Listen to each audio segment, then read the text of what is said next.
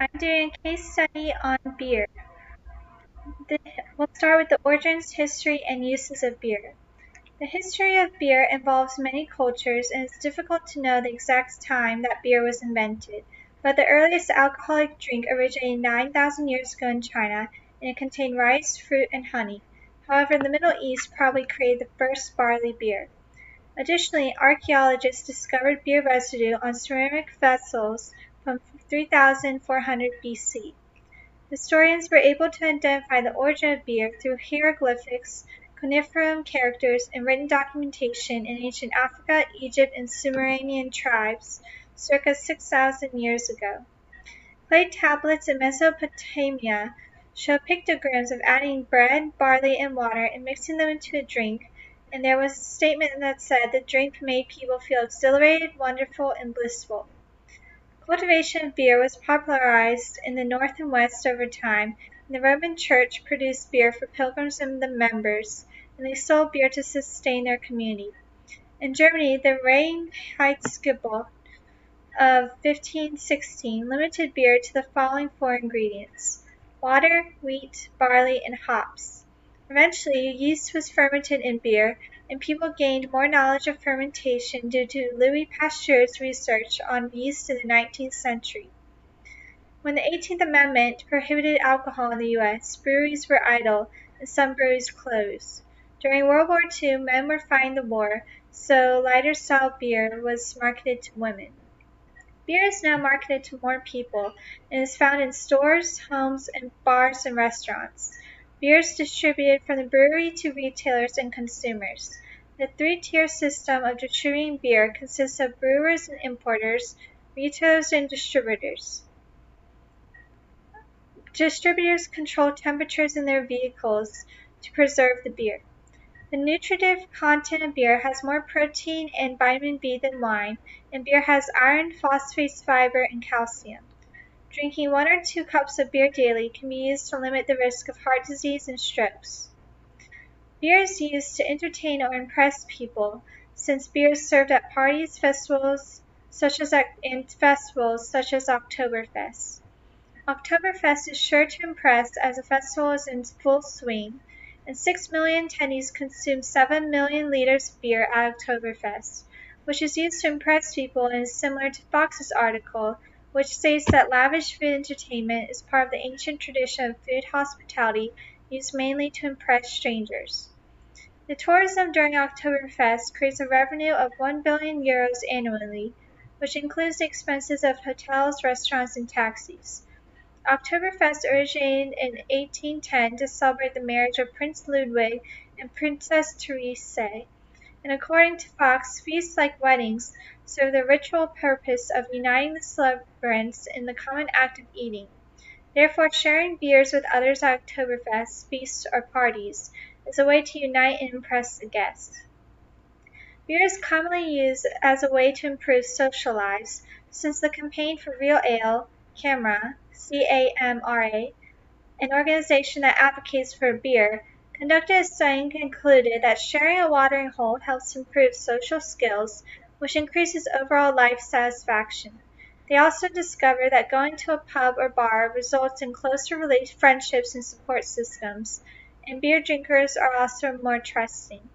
The idea of correlating shared foods and being more trusting is also demonstrated and verified in the Gastropod podcast of Sharing Plates How Eating Together Makes Us Human.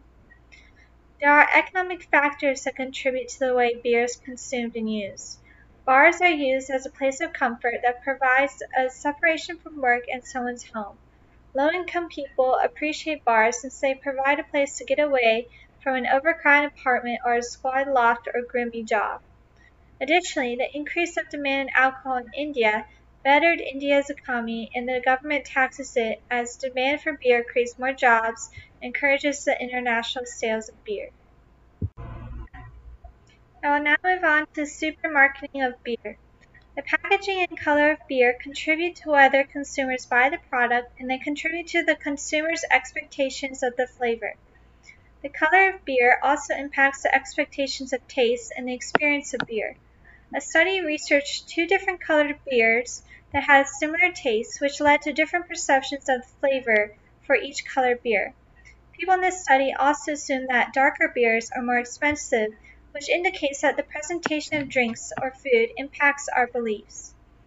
When conducting a triangle test that had three darkened cups of two of the same beers and one different beer without a color distinction, it was found that participants could not distinguish the flavors, meaning that the color of the beer would make people differentiate the flavors.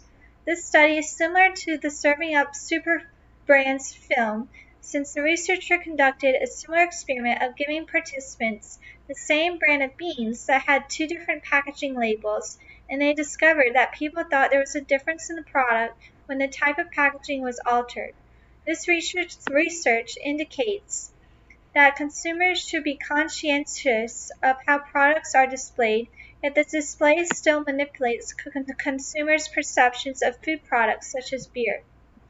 Microbrewery has to produce a lower quantity of at most 15,000 barrels or 460,000 U.S. gallons of beer annually, has specialty beers that are seasonal or for events, and is more local and independently owned, since at least 25% of the beer must be sold on site, such as in pubs, bars, and restaurants.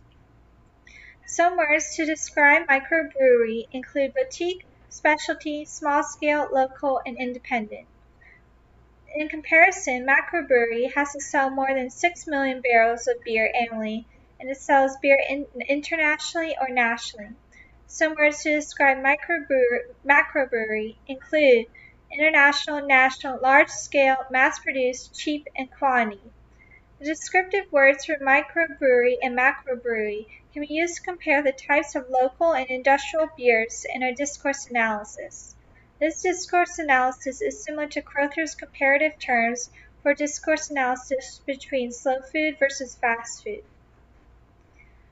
Beer is six, sold as a six-pack carrier, and Coca-Cola invented the six-pack carrier in 1923 to encourage people to take contour bottles of Coca-Cola home and drink it more often with the expanded availability of home refrigeration. This marketing strategy can be applied to beer, since the six-pack carrier of beer encourages consumers to drink more and incorporate the beverage into their daily lives at home. Therefore, a six-pack carrier beer is selling a lifestyle or ambience of the idea of convenience of storage to optimize the number of times consumers drink beer. Furthermore, the way beer is sold is analogous to the way menus are designed according, according to the Menu Mind Control Gastropod podcast, since both menus and beer are designed in ways that encourage consumers to buy more. For example, menus have add-ons that inspire consumers to buy more food to increase the price of a meal and buying a bulk of beer is another way to increase the price of a singular beer as a form of an add-on. As a result, the way beer is sold conveys a message of manipulating the price to increase profits. I will now discuss nutritionism. Forms of reductionism, nutritional, biomarker, and genetic, can be part of reducing foods into the parts that compose food, as Scrinis suggests that foods are broken down into their component parts, and these parts are assigned health-related functions. For example, the nutritive content of beer includes more potassium and vitamin B than wine, and beer has iron, phosphates, fiber, and calcium. Fiber in beer is used to lower LDL, or bad cholesterol, which is a form of reductionism, breaking down complex systems into their simpler parts and understand the interaction of these parts. Since the sum of the individual oversimplified and simpler parts of beer contribute to bodily health. Fiber is usually 0.2 to 1% of beer, and reducing the amount of fiber related cholesterol levels to a number oversimplifies the biochemical benefits of beer. This reductionist ideology is illustrated by nutritionism since it determines how we engage, understand, and measure the nutritional composition and value of beer. I will now move on to discussing gender in relation to beer. There is dualism between the mind and body when beer or alcohol becomes addictive physically or psychologically. This addiction to beer becomes a mind over body experience, bodily or material on one hand, mental or spiritual on the other, which is a form of the dualist axis. Men are more likely to be high volume drinkers and women practice more abstention from alcohol than men. Therefore men are probably more confined to the limitations of their body when they are trying to satiate the cravings of their minds on the dualist spectrum. Additionally, people who are addicted to drinking beer or alcohol have to practice controlled drinking, such as, such as drinking in moderation. Adversely, alcoholics exhibit no control over their consumption of beer. This is where the control axis becomes relevant, since drinking in moderation to control the body is a form of accomplishment and control. Regarding the gender power axis, women could potentially drink beer as a way of escaping traditional female roles and social limitations to achieve men's freedom. According to Psychology Today, Drinking beer is the manly thing to do, and consuming beer is a display of heterosexuality. Men also drink beer as a form of male bonding, and there are advertisements of male, men consuming beer at sporting events or while watching sports as a form of masculinity. These ads are hegemony of the dominant paradigmatic standard of the idea that masculinity is derived from consuming beer in every drinking behavior an idea of masculinity is compared to the paradigmatic standard that positively correlates beer and masculinity. In relation to Parasecoli, men will drink beer to try to emulate the ideal ads of achieving masculinity by consuming beer through reliance to achieve the model. I will now discuss beer as a metaphor for sex in the kitchen. In Italy, the fertility branch in Policlinico Hospital found that men who drink more beer per week create more sperm. Therefore, beer can be analogous or metaphor for testicles or testes that create sperm in the similar way that rennet for making cheese for curdling or procreation is analogous to semen according to the Bass. The process of the fermentation of beer can be analogous to fertilization, such as when sugars and yeast are converted into alcohol or when female reproductive systems convert sperm into a baby. The egg and sperm fuse to form a zygote in fertilization, which is analogous to the glucose fusing or diffusing into yeast to form glycolysis, creating alcohol and carbon dioxide. When I asked an employee at, at the beer restaurant Three Notch Craft Kitchen and Brewery which gender usually works at the bar, the employee said 50-50. When I asked this employee which gender typically orders beer, the employee said 50-50 again. Additionally, 41% bartenders are female according to Rewards Network. This could mean that men and women generally and equally belong in the kitchen of the bar, so both genders equally contribute to transmitting the sexualized beer between the receiving genders. This is unlike the bangante, since bangante women usually worked in the kitchen to symbolize their marriage, spatiality within the home, and gender segregation and division of labor. Given that beer is analogous to testicles that create sperm, since there is a positive correlation between drinking beer and creating more sperm, and fermentation is analogous to fertilization, Males and females are equal participants in the spatiality of bars and consumption or impregnation of giving each other beer, which is analogous to reproduction and sexually transmitting beer as sperm to the opposite gender. For example, a male bartender gives a female customer beer that symbolizes the testicles creating and giving sperm, a female bartender gives a male customer sperm that was created by the testicles or consuming beer. Therefore, beer has become sexualized and beer is a paradigm of human reproduction. I will now discuss beer in relation to whether families equal recipes. A pastor created a Bible study group called Beer, Bible, and Brotherhood as he believes that men would be more willing to attend Bible study in a bar than a church. The act of establishing a brotherhood between beer and the Bible demonstrates the spiritual commensality of togetherness. The term brotherhood is defined as the quality or state of being brothers. So this pastor, pastor created kinship between worshippers through drinking beer. In the Bible, Deuteronomy 14:26 says to use the silver to buy whatever you like, cattle, sheep, wine, or other fermented drink, or anything you wish. Then you and your household shall eat there in the presence of the Lord your God and rejoice. This biblical statement indicates that by drinking a fermented drink, such as beer, worshippers will become part of the kinship of Christianity and rejoice as a member of God's family. Although, the, although this is not a biological or consanguineal relationship via linear descent, blood, and DNA, beer, the Bible, and brotherhood establish relatedness that is a flexible contract between consuming beer and becoming God's children, which is a processual exchange. According to Carsten, relatedness is a form of conceptualizing relations between people. Forming a kinship through drinking beer is similar to the kinship that is formed from eating rice or drinking a female's breast milk in Langkawi, since there is a social instead of biological kinship or relatedness through consuming food. I will now discuss beer as culture on a plate. Muslim cultures do not drink alcohol, and Muhammad ordered followers to avoid alcohol, stating, If it intoxicates in a large amount, it is forbidden even in a small amount. And intoxicants and gambling were called admonitions of Satan's handiwork. This beer or alcohol taboo can be based on environmental and cultural factors. The Middle East is mostly a desert environment, and drinking alcohol in the desert would cause people to become dehydrated since a sufficiently, sufficiently alcoholic drink can suppress ADH to the point where your kidneys actually excrete more water than the volume of the drink itself, and so there is a net dehydrating effect.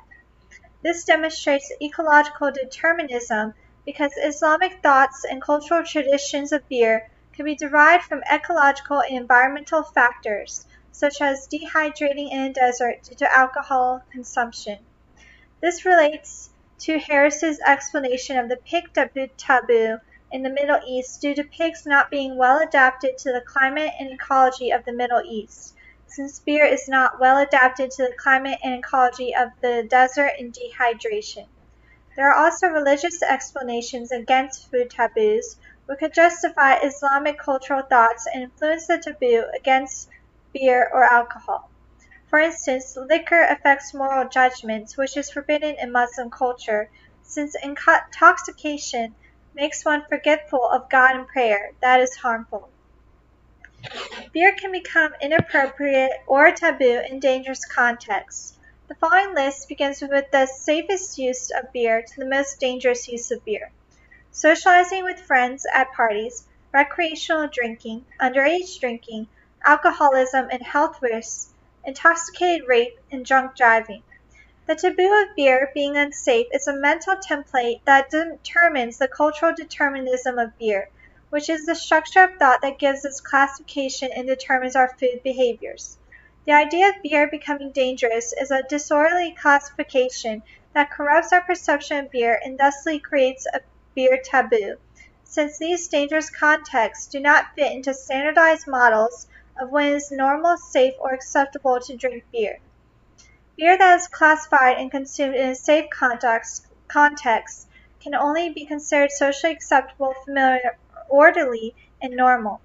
For example, drunk driving is a disorderly context of beer usage that, that does not fit into proper normal ideologies of when to consume beer.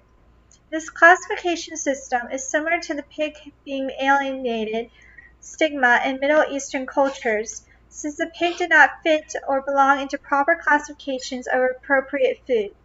In anomalous contexts, eating pigs or drinking beer in dangerous contexts deviates from what is usual, normal, or expected of standardized food classifications. I will now discuss beer as metaphysics. Through the effervescence of beer, the bubbles provide a mouthfeel that allows drinkers to transcend into drunkenness, which alters drinkers' soul, mind, and behavior. This drunkenness creates a different, carefree aura that surpasses human spirituality. For example, a cannabis beer or cannabis infused beer would produce a body high, which is a feeling of relaxation and lethargy. This transformation is similar to Lidwina fasting to become divine or supernatural, since the transformation that occurs when someone consumes cannabis beer is supernatural and metaphysically enlightening. The metaphysics of mind-altering beer forms relationships between the mind and matter or immaterial and material sensations. Therefore, the effervescence bubbles of beer transform into relaxation and then becomes changes of one's soul, which becomes a supernatural godlike deity. This transformation is parallel to converting heat, rice, and milk into blood or kinship according to the Langkawi.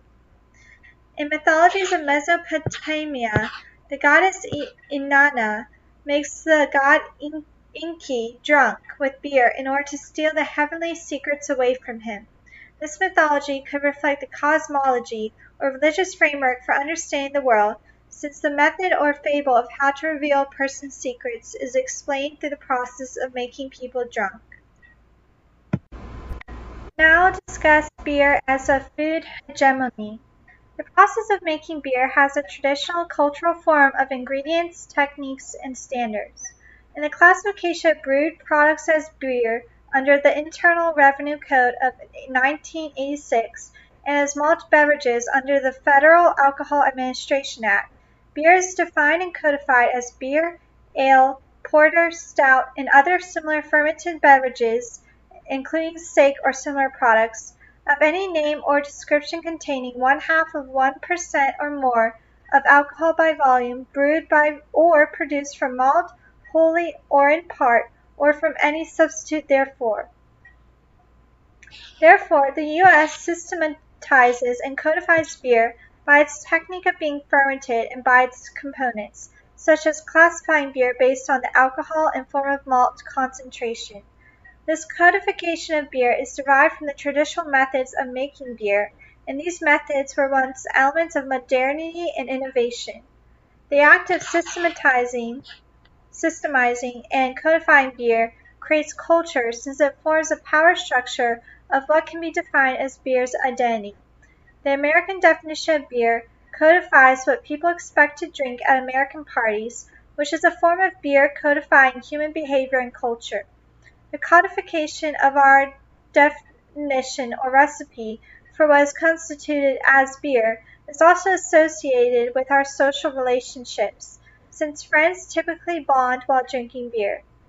Additionally, the formal American definition of beer is a form of essentialization because the essential necessary components of how to classify beer are reduced to simple ingredients and are based on tradition and modernity that rationalize the codification of beer.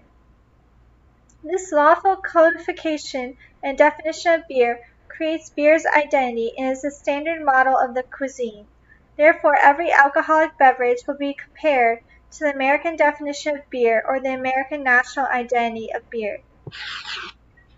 Beer was a true gift from the gods. It was also a sign of wealth. In ancient, in ancient Babylon, in Mesopotamia, in the Code of the Hammurabi, the ancient Babylonian set of laws, decreed a daily beer ration to citizens.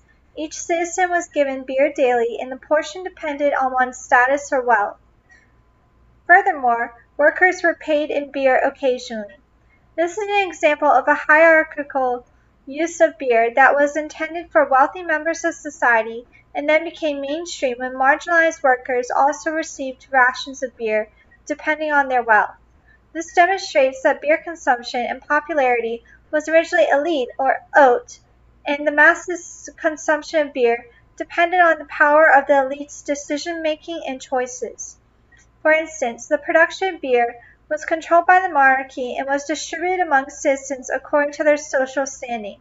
This exemplifies a hierarchy of beer distribution, consumption, and popularity that trickles down from the top of elitism to the bottom marginalized members of society. As a result, this demonstrates the fashion pyramid, which is the effect of the elite or haute members of society selecting fashion trends that then become mainstream and popularized in marginalized clothing stores. I will now discuss beer through globalization. The world's top beer export is Mexico, and Mexico has 21.3% of the market share. Mexico makes Corona, a popular brand of beer, and retail sales of Corona in the United States ne nearly tripled last year in 1985 to 200 million from 70 million in 1984. Since Mexico is a developing country, Mexico acts as a periphery or semi-periphery that produces cheap labor and raw materials of beer and distributes beer to developed nations such as the U.S. The developed countries that import Corona represent the core nations that profit from consumption of beer in the global division of labor of globalization. Localization is a way of owning local traditions and becoming an identifier of traditions. Oktoberfest is an example of localization since the beer that is produced for the festival demonstrates authenticity of German culture and traditions. traditions. For example, only beer from Munich breweries may be served on the Wiesn, as custom dictates. Therefore, many personalized beer and made it their own culture and tradition. DNV International is the premier importer of specialty beers from Belgium and Poland, and the products from their breweries represent some of the major Belgian specialty beer styles, from authentic Abbey ales, Abbey style ales, artisanal ales including wheat, blonde, brown, triple, golden ale, as well as Flemish red ale, and finally traditional Belgian lambics. These specialty beers and the traditional Belgian lambics represent the dialectical process of combining ales and wheat, for example, to create an authentic new category of beer that is unique, personalized, and local to Belgian culture. Therefore, the Belgian lambics has more meaning locally, cultural value, and significance. Belgian lambics is unique to Belgian culture since it was taken in and incorporated as one's own and brought into conformity with the customs, attitudes, etc. of a dominant social group of Belgian culture, and is different from other types of beer in other countries.